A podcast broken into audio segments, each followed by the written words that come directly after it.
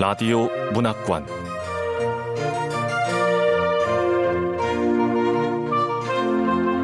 한국 단편 문학 특선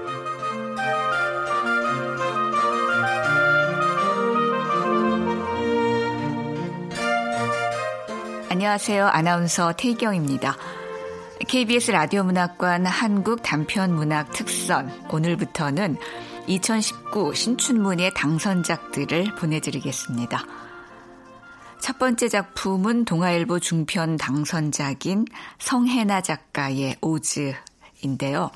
성혜나 작가는 1994년 충남 예산에서 태어났고 현재 서울예대 문예창작학과에 재학 중입니다.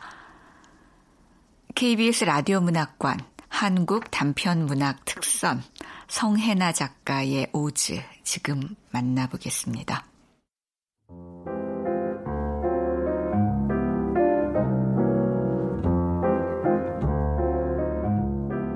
오즈 성혜나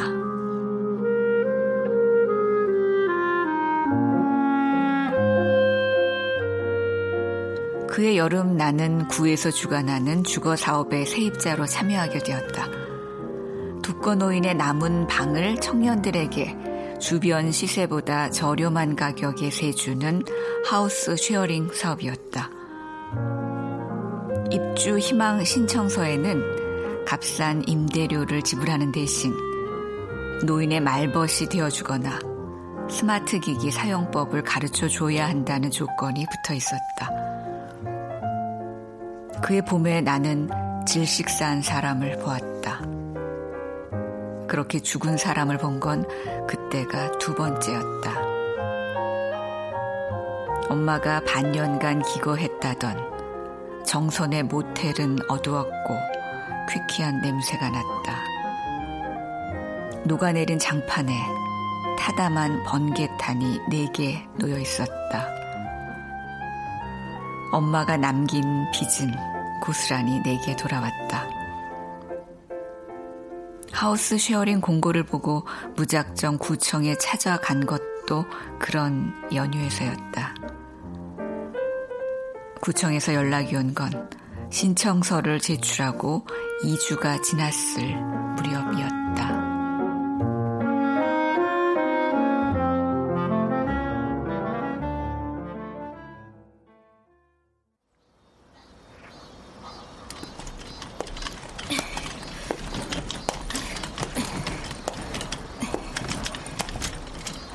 내가 house sharing을 했던 집은 북아현동에 있는 연립주택이었다. 그 집에 할머니 혼자 살았다. 김아라 씨가 6개월간 기거할 집은 이봉래 할머니 집이라고 원체 사람이랑 어울리길 성가시하는 어른이라 신청 안 할 줄 알았는데 아, 복지과 직원들이 찾아가면 문도 안 열어줘요. 어디 보자. 이봉래 할머니가 제출한 신청서에는 혼인 여부, 부양 가족, 인적 사항 전부 빈칸인데요. 유일하게 딱 한 줄. 1982년 인공심장 박동기 삽입술 받음이라고 적혀 있네요.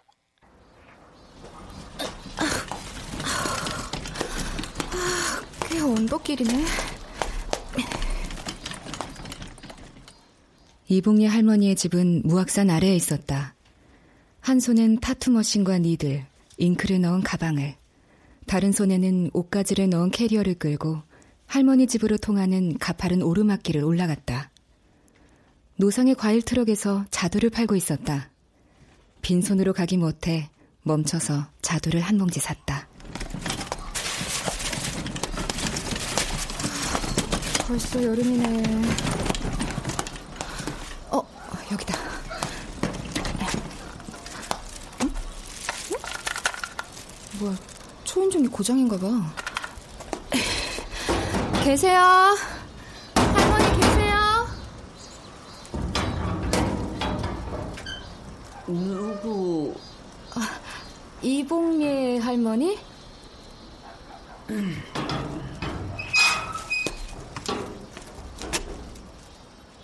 내 물음에 그녀는 대답 대신 현관문을 조금 더 열었다. 은발의 노인이었다. 할머니의 외양은 내가 생각했던 것과는 사뭇 달랐다. 키가 크고 뼈대가 가는 체형에 짙게 그린 눈썹과 날카로운 눈매 때문에 강한 인상을 풍겼다. 그리고 할머니는 아, 할머니 옷 목이 다 덮이는 반팔 터틀넥을 입고 있잖아.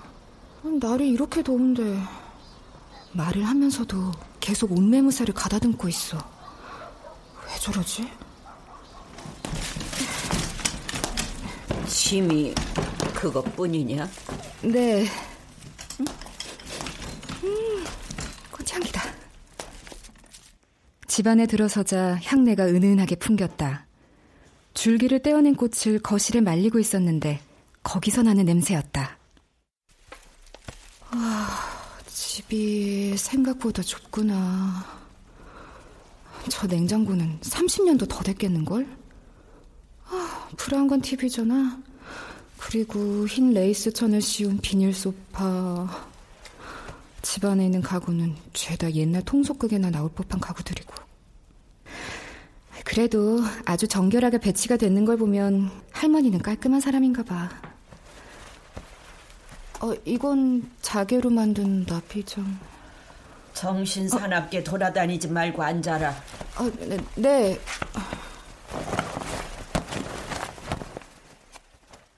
눈치를 보다 소파 왼편에 엉거주춤 걸터 앉았다. 할머니는 여전히 팔짱을 끼고 있었다. 무거운 침묵이 감돌았다. 침묵 끝에 내가 먼저 말문에 댔다. 저 할머니, 저 꽃들은 왜 말려놓은 거예요? 아파 만들려고. 아, 아 아파. 꽃을 납작하게 말려서는 그거. 할머니 웃지도 않고 진짜 깐깐한가 보네. 아휴, 그래도 6개월 동안 같이 살려면 가깝게 지내는 게 좋으니까. 저기 할머니, 제가 도와드릴 건 없어요? 같이 병원에 가거나 뭐 제때 약을 챙겨드려야 하거나 그런 것들요.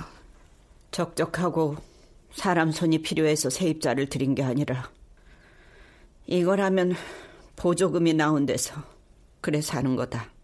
아, 네.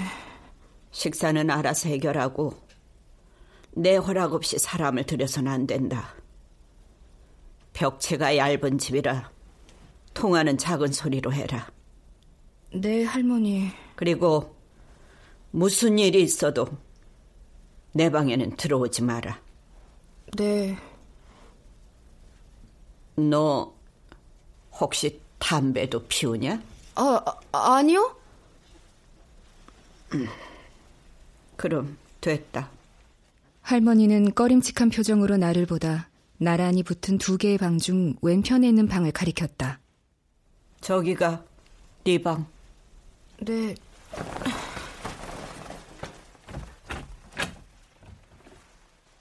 방문을 열자 매캐한 냄새가 훅 밀려왔다.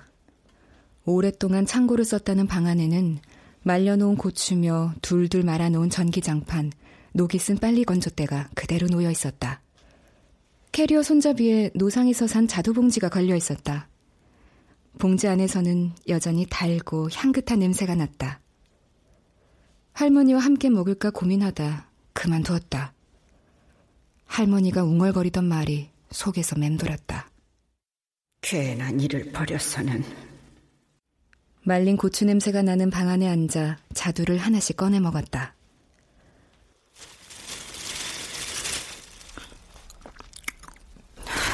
이젠 뭐 돌아갈 곳도 없으니까. 덜 익은 자두는 시고 떨벗다.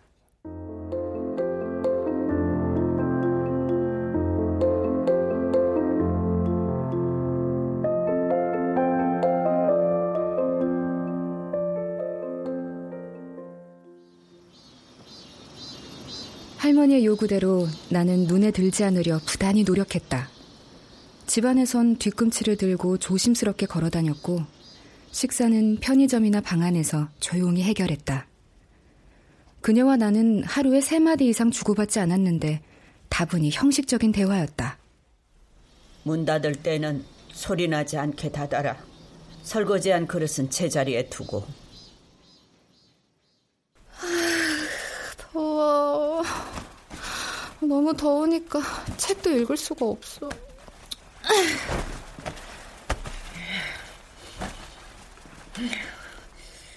조금만 움직여도 삐걱거리는 매트리스에 가만 누워 있으면 할머니 방에서 나는 소리가 미약하게 들려왔다.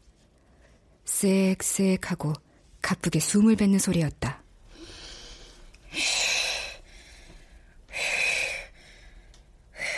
숨소리는 주로 새벽에 들렸고 그때마다 잠에서 깨어 한참을 뒤척여야 했다. 옆방으로 가서 할머니 병색을 살펴야 하나? 아, 아니야. 할머니가 그랬잖아. 무슨 일이 있어도 내 방에는 들어오지 마라. 고민하다가도 그녀가 내게 엄포했던 사항들을 떠올리면 쉽게 발을 뗄 수 없었다. 쌕쌕 하는 천명은 시간이 갈수록 커졌다. 그럴 때면 나는 캐리어 깊숙이 숨겨놓은 담배를 꺼내 조용히 집을 나섰다. 그리고 할머니의 호흡 곤란이 잦아들 때까지 연리밤 놀이터에서 천천히 담배를 태웠다. 서로의 생활에 발을 담그지 않고 세입자와 집주인의 명분으로 한시적 동거하는 것. 그렇게 호의도 관심도 가지지 않은 채 할머니와 나는 한 집에서 살아갔다.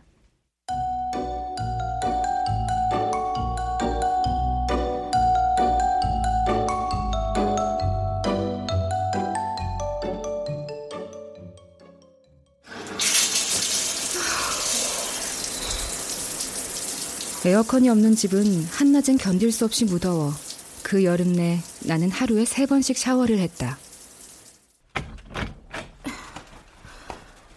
또 씻었냐? 어, 네. 물 많이 쓴다고 뭐라는 거겠지. 너무 더워서요. 저, 그럼. 저기, 예. 네? 왜? 물 많이 쓴다고 나가라는 거야? 그거 허벅지 그거 언제 새긴 거냐? 네? 예상과는 전혀 다른 대답에 놀라 서둘러 바지를 허벅지에 있는 타투가 보이지 않도록 끌어내렸다. 왼쪽 허벅지엔 손가락 세 마디 길이의 작은 타투가 있었다. 대의 뾰족한 가시가 촘촘하게 달린 보랏빛 엉겅퀴. 허벅지에 길게 나 있는 흉터를 감추기 위해 처음으로 새긴 타투였다. 그거 언제 새긴 거냐? 아, 예전에요. 그런 거 하려면 얼마나 드냐? 네? 무슨... 돈 얼마나 필요하냐고. 아, 잘 모르겠어요. 이건 제가 직접 새긴 거라. 네가? 이걸 직접 새겼다고? 이런 건 어디서 배우는데? 인터넷에서요. 인터넷? 네, 타투 강습 영상이 있거든요. 그거 보고 따라했어요. 아, 왜요, 할머니? 관심 있으세요? 응? 아야, 아니, 아니다. 내가 너한테 괜한 말을. 나 아파 만들 꽃 좀 주워 오마. 그녀는 여러 차례 고개를 가로젓다가 바구니를 들고 성급히 밖으로 나갔다.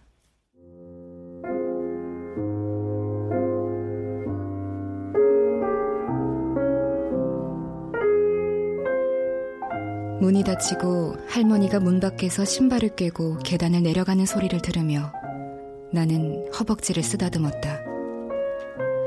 세로로 길게 난 우툴두툴한 흉터가 만져졌다. 오래전 생긴 상처였다.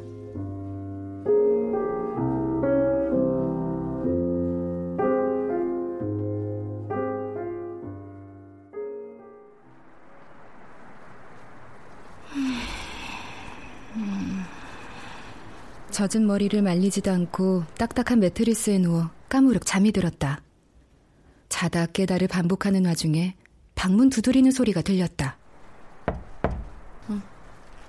아, 아, 누, 구세요 나. 어? 어, 어. 한 달을 살았지만 할머니가 내 방문을 두드린 건 그때가 처음이었다. 허겁지겁 일어나 문을 열었다. 아무것도 들여놓지 않고 사는구나. 들어오세요, 할머니. 아니, 다름이 아니라 이거 어, 이게 뭐예요, 할머니? 돈이야. 12만 원. 뭐야? 방을 비워달라는 뜻인가? 안 되는데. 저기 내, 내 몸에도 그거 하나 새기고 싶은데 네? 뭘? 허벅지 그거 아, 타투요? 응, 그래 그거 갑작스러운 제안에 선뜻 입이 떨어지지 않았다. 할머니가 조심스럽게 물었다. 돈이 부족해서 그러냐? 아, 아니, 아니, 그게 아니라, 타투는 왜요? 어, 지우고 싶은 게 있다. 여기부터 여기까지. 그녀는 검지로 왼쪽 가슴을 지그시 눌러 보였다. 검지는 가슴을 지나 오른쪽 늑골 위에서 멈춰섰다. 할머니가 입은 터틀넥 위에 가는 선이 생겼다. 할머니는 손가락을 떼지 않고 그 자리에 오래간 대고 있었다. 나도 문신이 있어. 내가 원해서 한 건 아니다.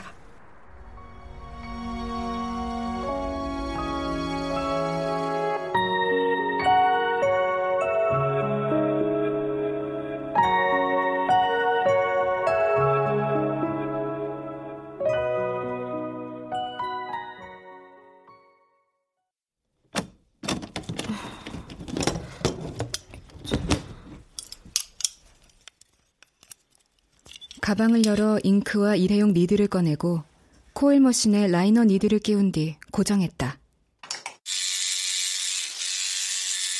machine을 작동시킬 때마다 날카로운 구동음이 들려왔다. needle과 팁이 단단히 고정되었는지, 리프가 machine에 알맞게 결합되었는지 나는 몇 번이고 꼼꼼히 살폈다. 할머니는 거실 소파에 앉아 내 행동을 하나하나 유심히 지켜보고 있었다.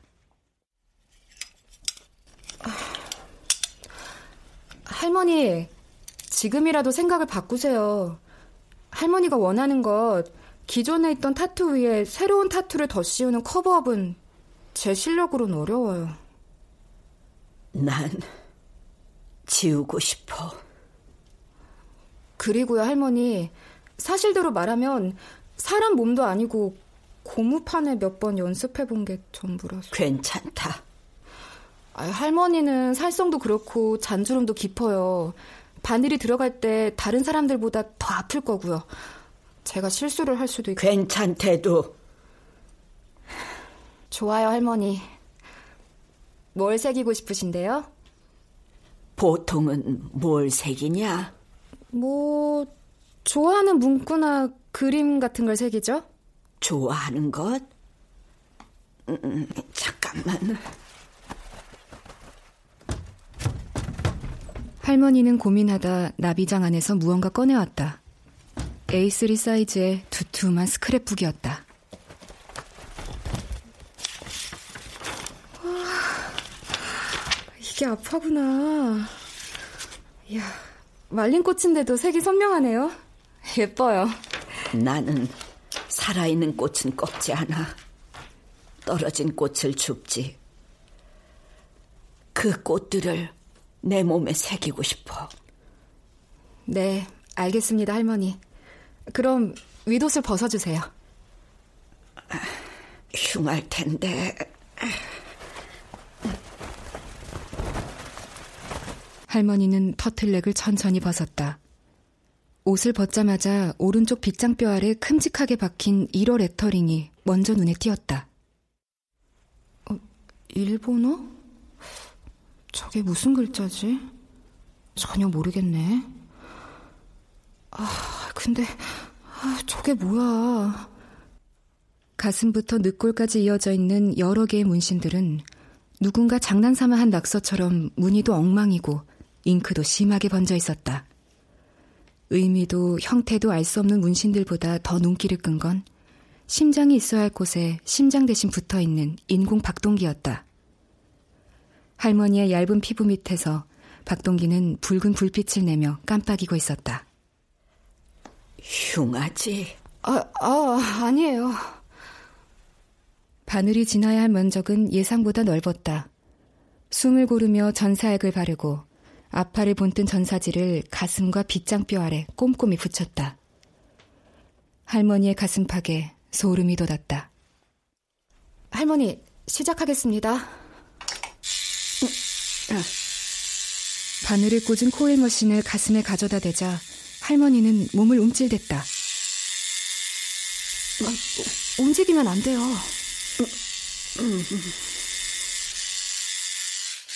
살갗에 손상이 가지 않을 만큼 약한 세기로 코일 머신의 전압을 조절했다.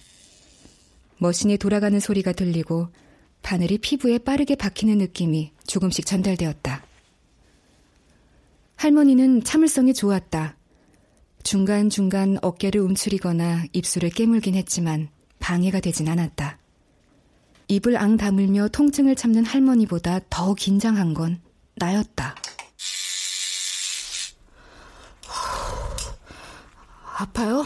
응. 너 사과가 웃으면 뭔지 아니? 에? 사과가 웃으면 풋사과다. 네? 긴장 좀 풀어라. 네. 사과가 웃으면 풋사과. 네. 계속할게요.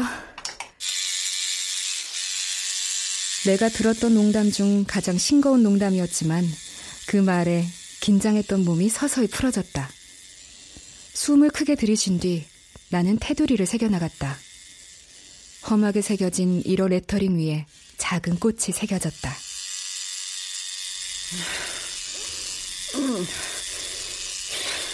침착하게 고통을 참던 할머니가 숨을 헐떡이기 시작한 건 빗장뼈 부근의 외곽 작업을 막 마쳤을 때였다.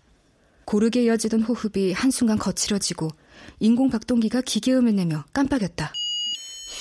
어, 어, 어, 네. 괜찮으세요, 할머니? 할머니, 괜찮으세요? 그녀의 입술 틈으로 맑은 침이 줄줄 새어나왔다. 나는 아무것도 할 수 없었다. 할머니가 몸을 뒤틀며 발작을 일으키던 그 순간, 오래전 잊었다고 생각했던 기억이 조금씩 되살아났다. 아, 누나, 나도 누나 친구들하고 같이 놀고 싶어. 누나 방에 들어가면 안 돼? 안 돼. 매일 누나가 놀아줬잖아. 오늘은 누나 친구들 놀러 왔으니까 넌 혼자 놀아. 혼자 놀면 무섭단 말이야. 아, 누나, 나도 들어가게 해줘. 아, 진짜. 아, 용환아. 아, 오늘은 너 혼자 놀라니까.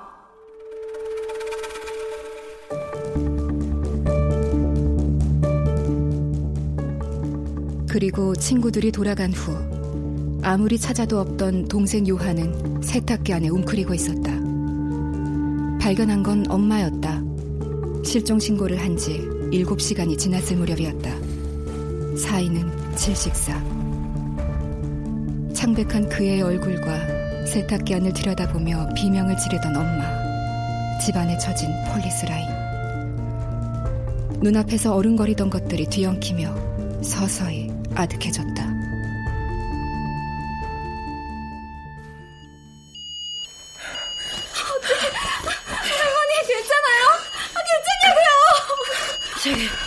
위장하네.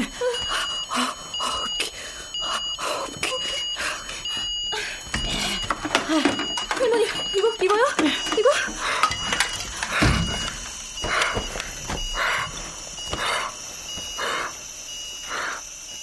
나비장 안에 소형 네블라이저가 들어있었다. 나는 서둘러 네블라이저를 할머니 입에 물렸다.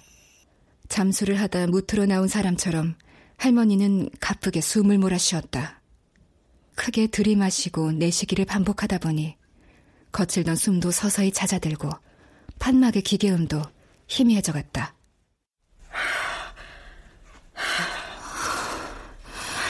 이제 괜찮아요? 빗장뼈 쪽 라인 작업을 겨우 마친 후였다. 호흡이 가빠질 때마다 오류를 일으키는 박동기. 얇고 회복 속도가 느린 피부 때문에 작업은 더디고 고통스럽게 진행될 것 같았다. 짧으면 한 달, 길면 세 달까지 지체될 커버업 작업을 할머니가 과연 버틸 수 있을까? 할머니, 힘들면 여기서 그만둘까요? 왜? 돈까지 받았는데 물리려고? 난 괜찮다니까. 거기 거울 좀. 아, 예. 아직 꽃 형태만 잡아서 조약해요. 좋은데? 그리고 할머니라 부르지 마라. 네? 아, 그럼 뭐라고 불러요? 오즈. 오즈? 아, 영화 오즈의 마법사에 나오는 그 오즈? 그래, 오즈. 그게 내 이름이야. 저기, 이거, 어. 모나카야. 그리고, 고맙다.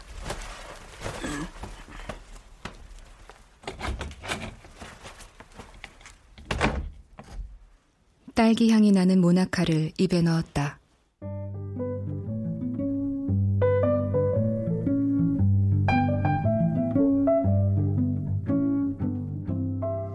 달달한 찹쌀가루가 입천장에 끈적하게 들러붙었다.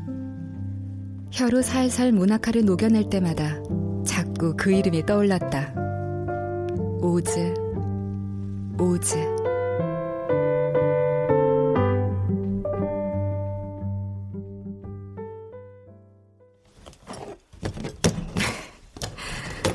오즈래, 오즈. 오즈, 오즈. 되뇌고 있으려니 자연스럽게 할머니의 몸이 떠올랐다.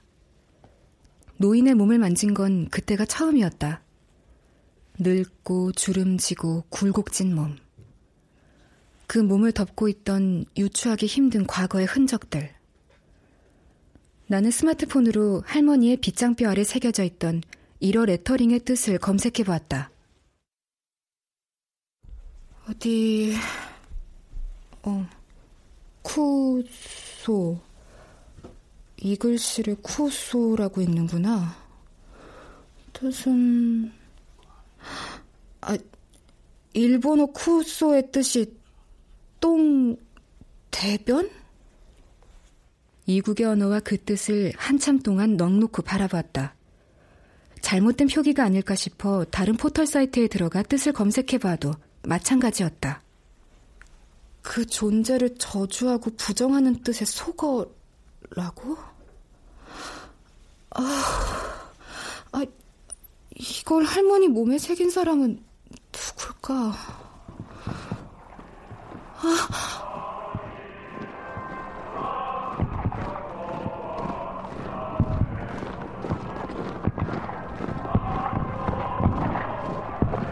끔찍하고 불길한 생각이 머릿속을 맴돌았다. 흉한 것을 본 사람처럼 나는 서둘러 팝업창을 닫았다.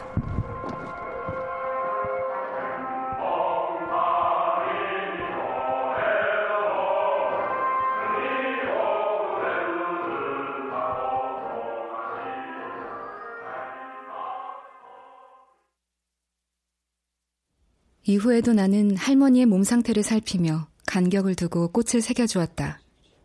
할머니는 지난번보다 편안해 보였다. 할머니, 아니, 아니, 오즈님, 숨이 안 쉬어지면 참지 말고 바닥을 치세요. 한 번 치면 괜찮다, 두 번 치면 멈춰라. 알았다. 시작해. 아, 아, 그리고 오즈님, 자기 심장 박동이랑 비슷한 박자의 소리를 들으면 긴장이 풀어진다고 해서요. 그게 뭐냐? 메트로놈이라고 피아노 같은 거 칠 때 속도 조절하는 건데요. 할머니 심장은 50bpm이에요. 그럼 시작할게요. 할머니는 손을 가슴 위에 얹은 채 추가 움직이는 것을 잠자코 지켜보았다. 심장 박동 소리에 맞춰 그녀는 천천히 숨을 들이마시고 내쉬었다. 느리고 깊은 숨이었다.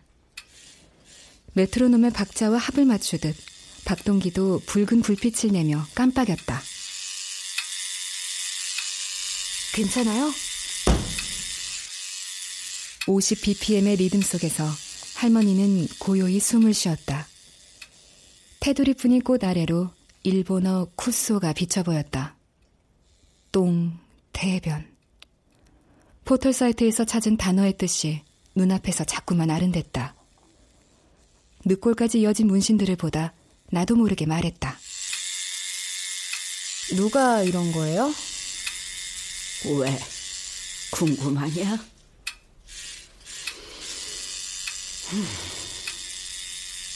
한때 이걸 약점으로 잡은 사람이 있었다.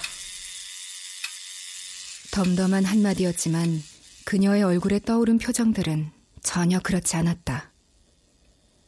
내가 미루어 짐작할 수 없는 공포와 좌절의 순간들이 할머니의 얼굴에 전부 담겨 있었다.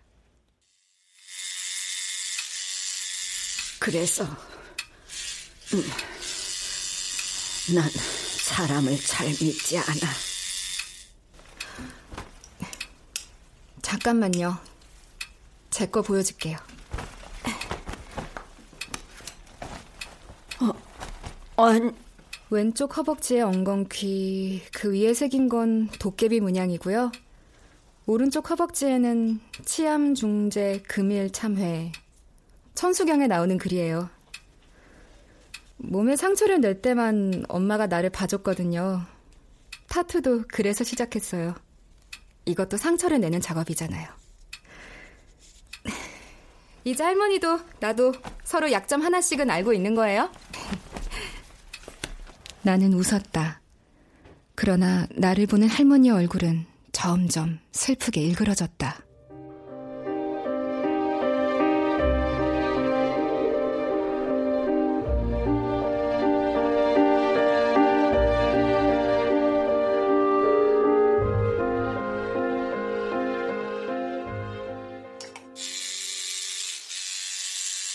삼주차에는 할머니도 나도 꽤나 익숙해져서 특별한 지시나 합의 없이도 자리를 펴고 필요한 것들을 미리 준비해 둘 수 있게 되었다. 외곽 작업은 거의 갈물이 되었지만 꽃에 색을 채워 넣는 채색 작업은 시작조차 하지 않아 지난번보다 속도를 내기로 했다. 할머니는 평소보다 더 힘겨워했다. 어, 힘들어요? 안 되겠어요. 할머니 안색이 창백해요. 좀 쉬어요. 차 마실래요? 그러자.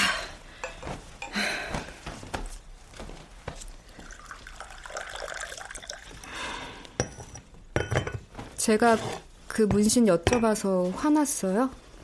화 안 났다. 얼굴에 다 표 나거든요? 화난 게 아니라 그거 허벅지 그게 자꾸 마음에 쓰여서 제 상처 때문에요? 만져볼래요? 나는 할머니에게 허벅지를 내밀었다. 머뭇하다 그녀는 내 허벅지를 조심스럽게 쓸었다. 피부에 닿는 감촉이 따뜻하고 부드러웠다. 아프지 않았냐? 지금은 괜찮아요. 나는 나는 아프더라. 그녀의 얼굴이 전처럼 슬프게 일그러졌다. 나는 잠자코 그녀의 다음 말을 기다렸다. 가슴에 낙서 비슷한 문신이 생긴 경위나 그것을 새긴 사람들이 누구인지 말해줄 거라 생각했다. 하지만 그녀는 아무 말도 하지 않았다. 점점 일그러지는 할머니의 얼굴을 보며 빠르게 말을 돌렸다. 아팠어. 나는 아, 뭐 재미있는 얘기 없어요? 아, 있잖아요. 전에 했던 농담 같은 거요. 영화 좋아하냐? 영화요? 적적할 때마다 가는 극장이 있거든. 오랜만에 거기 갈 생각인데 혼자 가기엔 먼 곳이기도 하고 너도 할 일이 없는 것 같고 같이 갈 테냐? 데이트 신청이에요?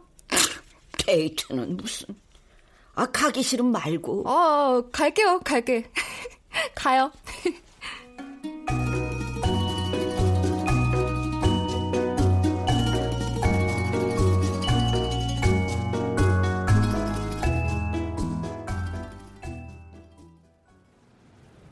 극장 안은 사람 하나 없이 횡했다. 상영하는 영화도 상영관도 딱 하나뿐인 작은 극장이었다. 내가 표를 끊는 동안 할머니는 소피가 급하다며 화장실로 향했다. 할머니가 떠나자 매표원은 호기심 어린 눈빛으로 나를 보았다. 오주 씨하고 꼭 닮았네, 눈매가. 오주 씨 손녀인가 보죠? 어, 네. 근데 왜 할머니를 오즈 씨라고 부르세요? 오즈의 마법사 상영하는 날에 꼭 오세요. 우리 극장 개관했을 적부터 매번.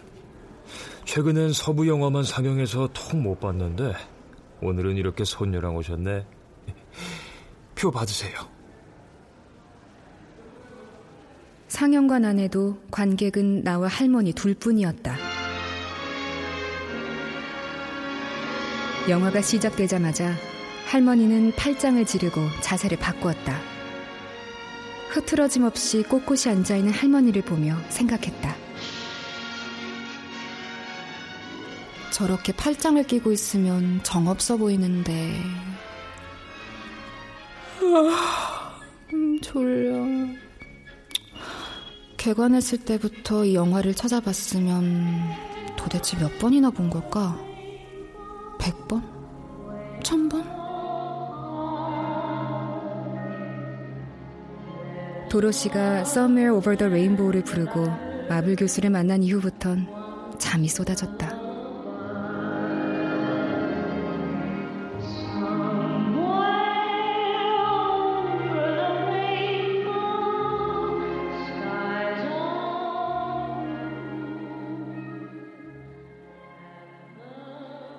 잠에서 깬 건 어깨에 살이 닿는 감촉 때문이었다.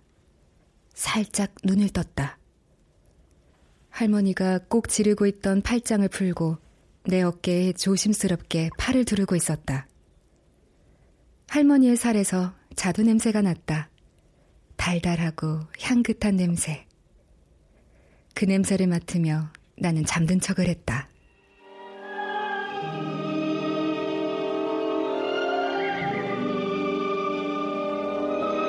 스크린 속 세피아톤의 밋밋한 화면이 컬러로 서서히 전환되고 있었다.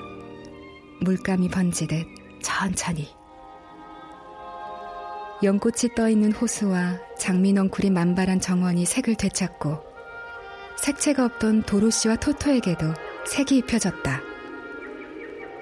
따뜻한 색으로 덧입혀진 오지를 천천히 거니는 도로시를 보며 할머니는 환하게 웃었다.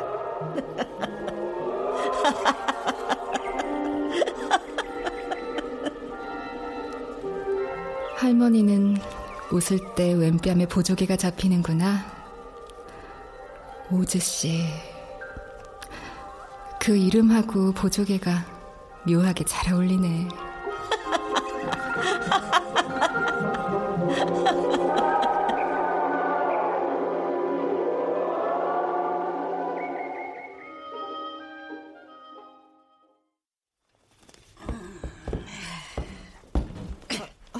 뭐 하세요?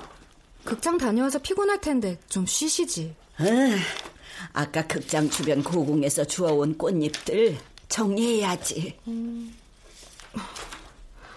아, 꽃을 이렇게 눌러서 말리는구나.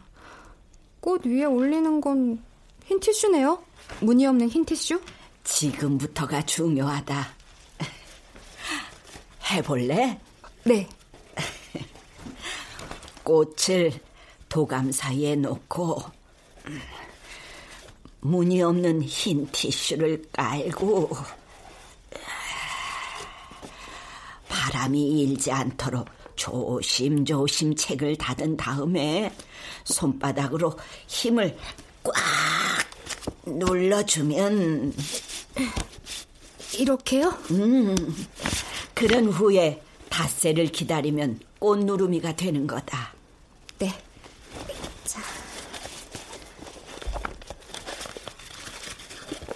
어젯밤에도 아르시던데 심장박동기 소리도 들렸고 병원 가보면 안 돼요?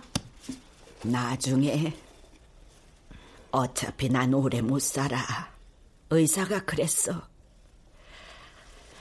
병원은 이거 다 새기면 그때.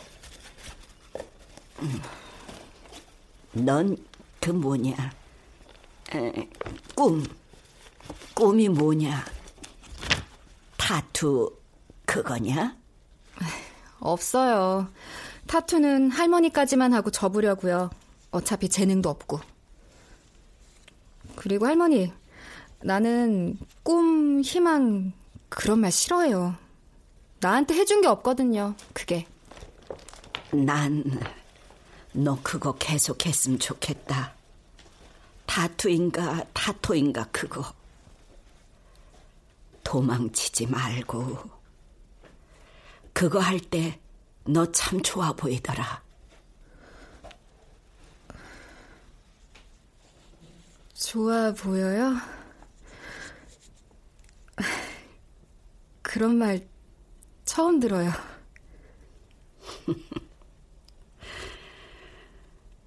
친한 사람들이 내 문신이나 흉터를 보면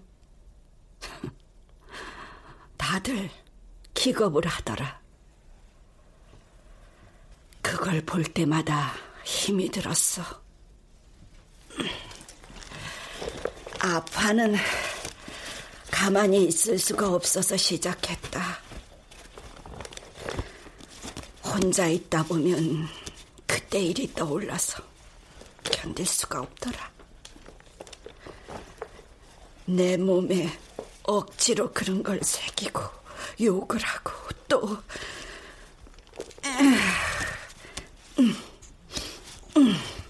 그래서 시작한 일이다.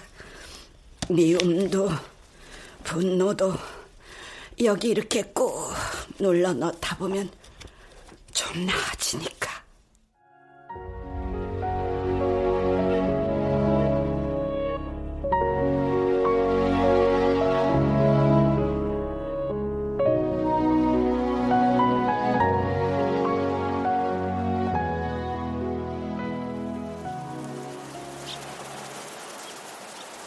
(9월) 초순부터 나는 미술학원에 다니기 시작했다. 뭐든 해보라는 할머니의 부추김 때문이었다. 그림을 한 번도 배운 적이 없는 내 실력은 다른 수강생들에 비해 한참 모자랐다. 밤낮 없이 대생 연습을 하고 크로키를 숙련하는 동안 할머니 몸에 꽃을 새기는 작업은 계속 유보되었다. 막 9월 달력을 뜯고 10월을 맞이한 주에 할머니와 나는 거실에 모였다.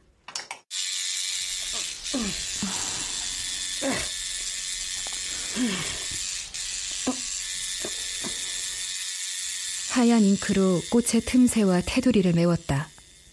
명암까지 주니 본래 문신을 했던 자리라곤 생각할 수 없을 정도로 깔끔해졌다. 늦골까지 꽃을 채우고 완성이 다 될 즈음 할머니가 바닥을 두 번 쳤다. 어, 오늘은 이만하자. 아, 할머니 조금만요. 어? 조금만. 그녀는 숨이 차는 듯 힘겨워 보였다. 오른쪽 빗장뼈 아래 있는 똥 대변이라는 뜻의 일본어 쿠소는 완전히 덮지 못한 상태였다. 화사한 꽃 아래로 1월 레터링이 희미하게 비쳐 보였다. 그게 아쉬워 쉽게 작업을 마칠 수 없었다. 할머니는 여전히 숨을 들이쉬었다 내쉬며 호흡을 가다듬는 중이었다. 낯빛이 전보다 더 창백했다.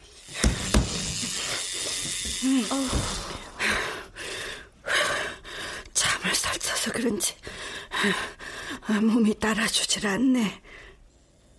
잉크를 준비하는 내게 할머니는 나지막이 말했다. 저, 저기 다음에 하면 안 되겠냐? 아, 완성된 타투를 보고 흡족해하는 할머니의 얼굴도 보고 싶었지만 그보다는 그동안 학원을 다니며 익힌 것들을 시험해 보고 싶은 욕심이 더 컸다. 금방 끝날 거예요. 조금만 더 하면 완성할 수 있거든요. 조금만 참으세요, 할머니.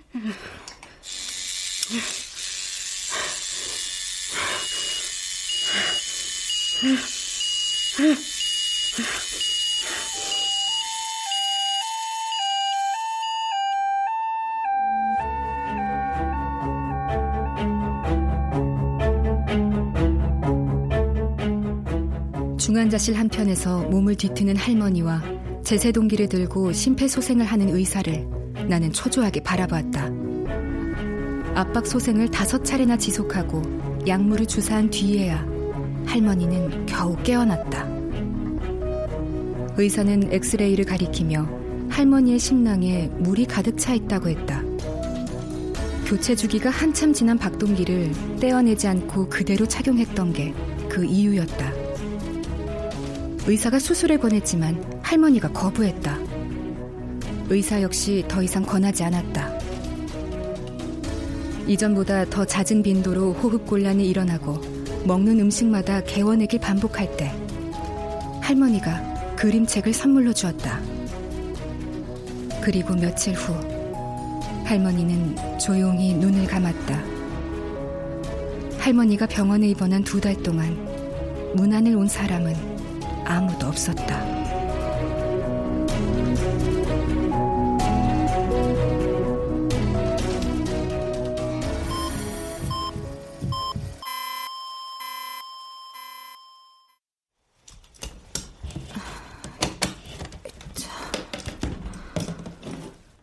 새로 구한 집은 좁고 창도 하나뿐이었지만 산책로와 마주해 있어 조용했고 무엇보다 볕이 잘 들었다. 오래간 방치되어 있던 타투 머신을 소독하고 새 니들을 끼웠다.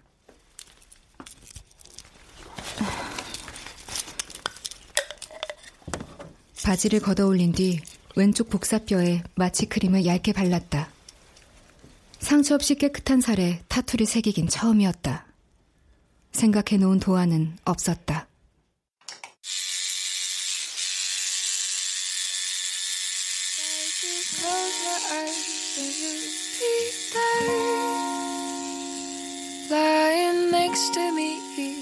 바늘이 살갗을 뚫고 들어갈 때마다 따끔하고 아릿한 통증이 밀려왔다. 자꾸만 움츠러드는 몸을 고추 세웠다. 뼈와 접해 있어 작업이 쉽지 않은 부위였다. 세 살의 타투를 하는 내게 오즈는 어떤 말을 해주었을까? 숨을 뱉자 굳어있던 몸에 다시 피가 도는 것 같았다. 어느새 가는 실선 하나가 복사뼈에 새겨졌다. 니들이 지나간 자리를 나는 손등으로 조심스럽게 쓸었다. 반듯하지도 깔끔하지도 않은 실선. 선이 어떤 문양으로 이어질지 아직은 알 수 없었다.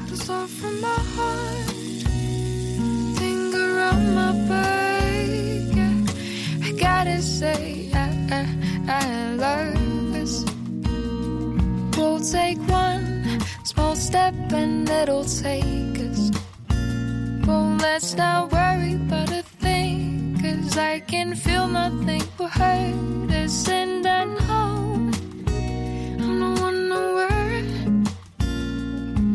you know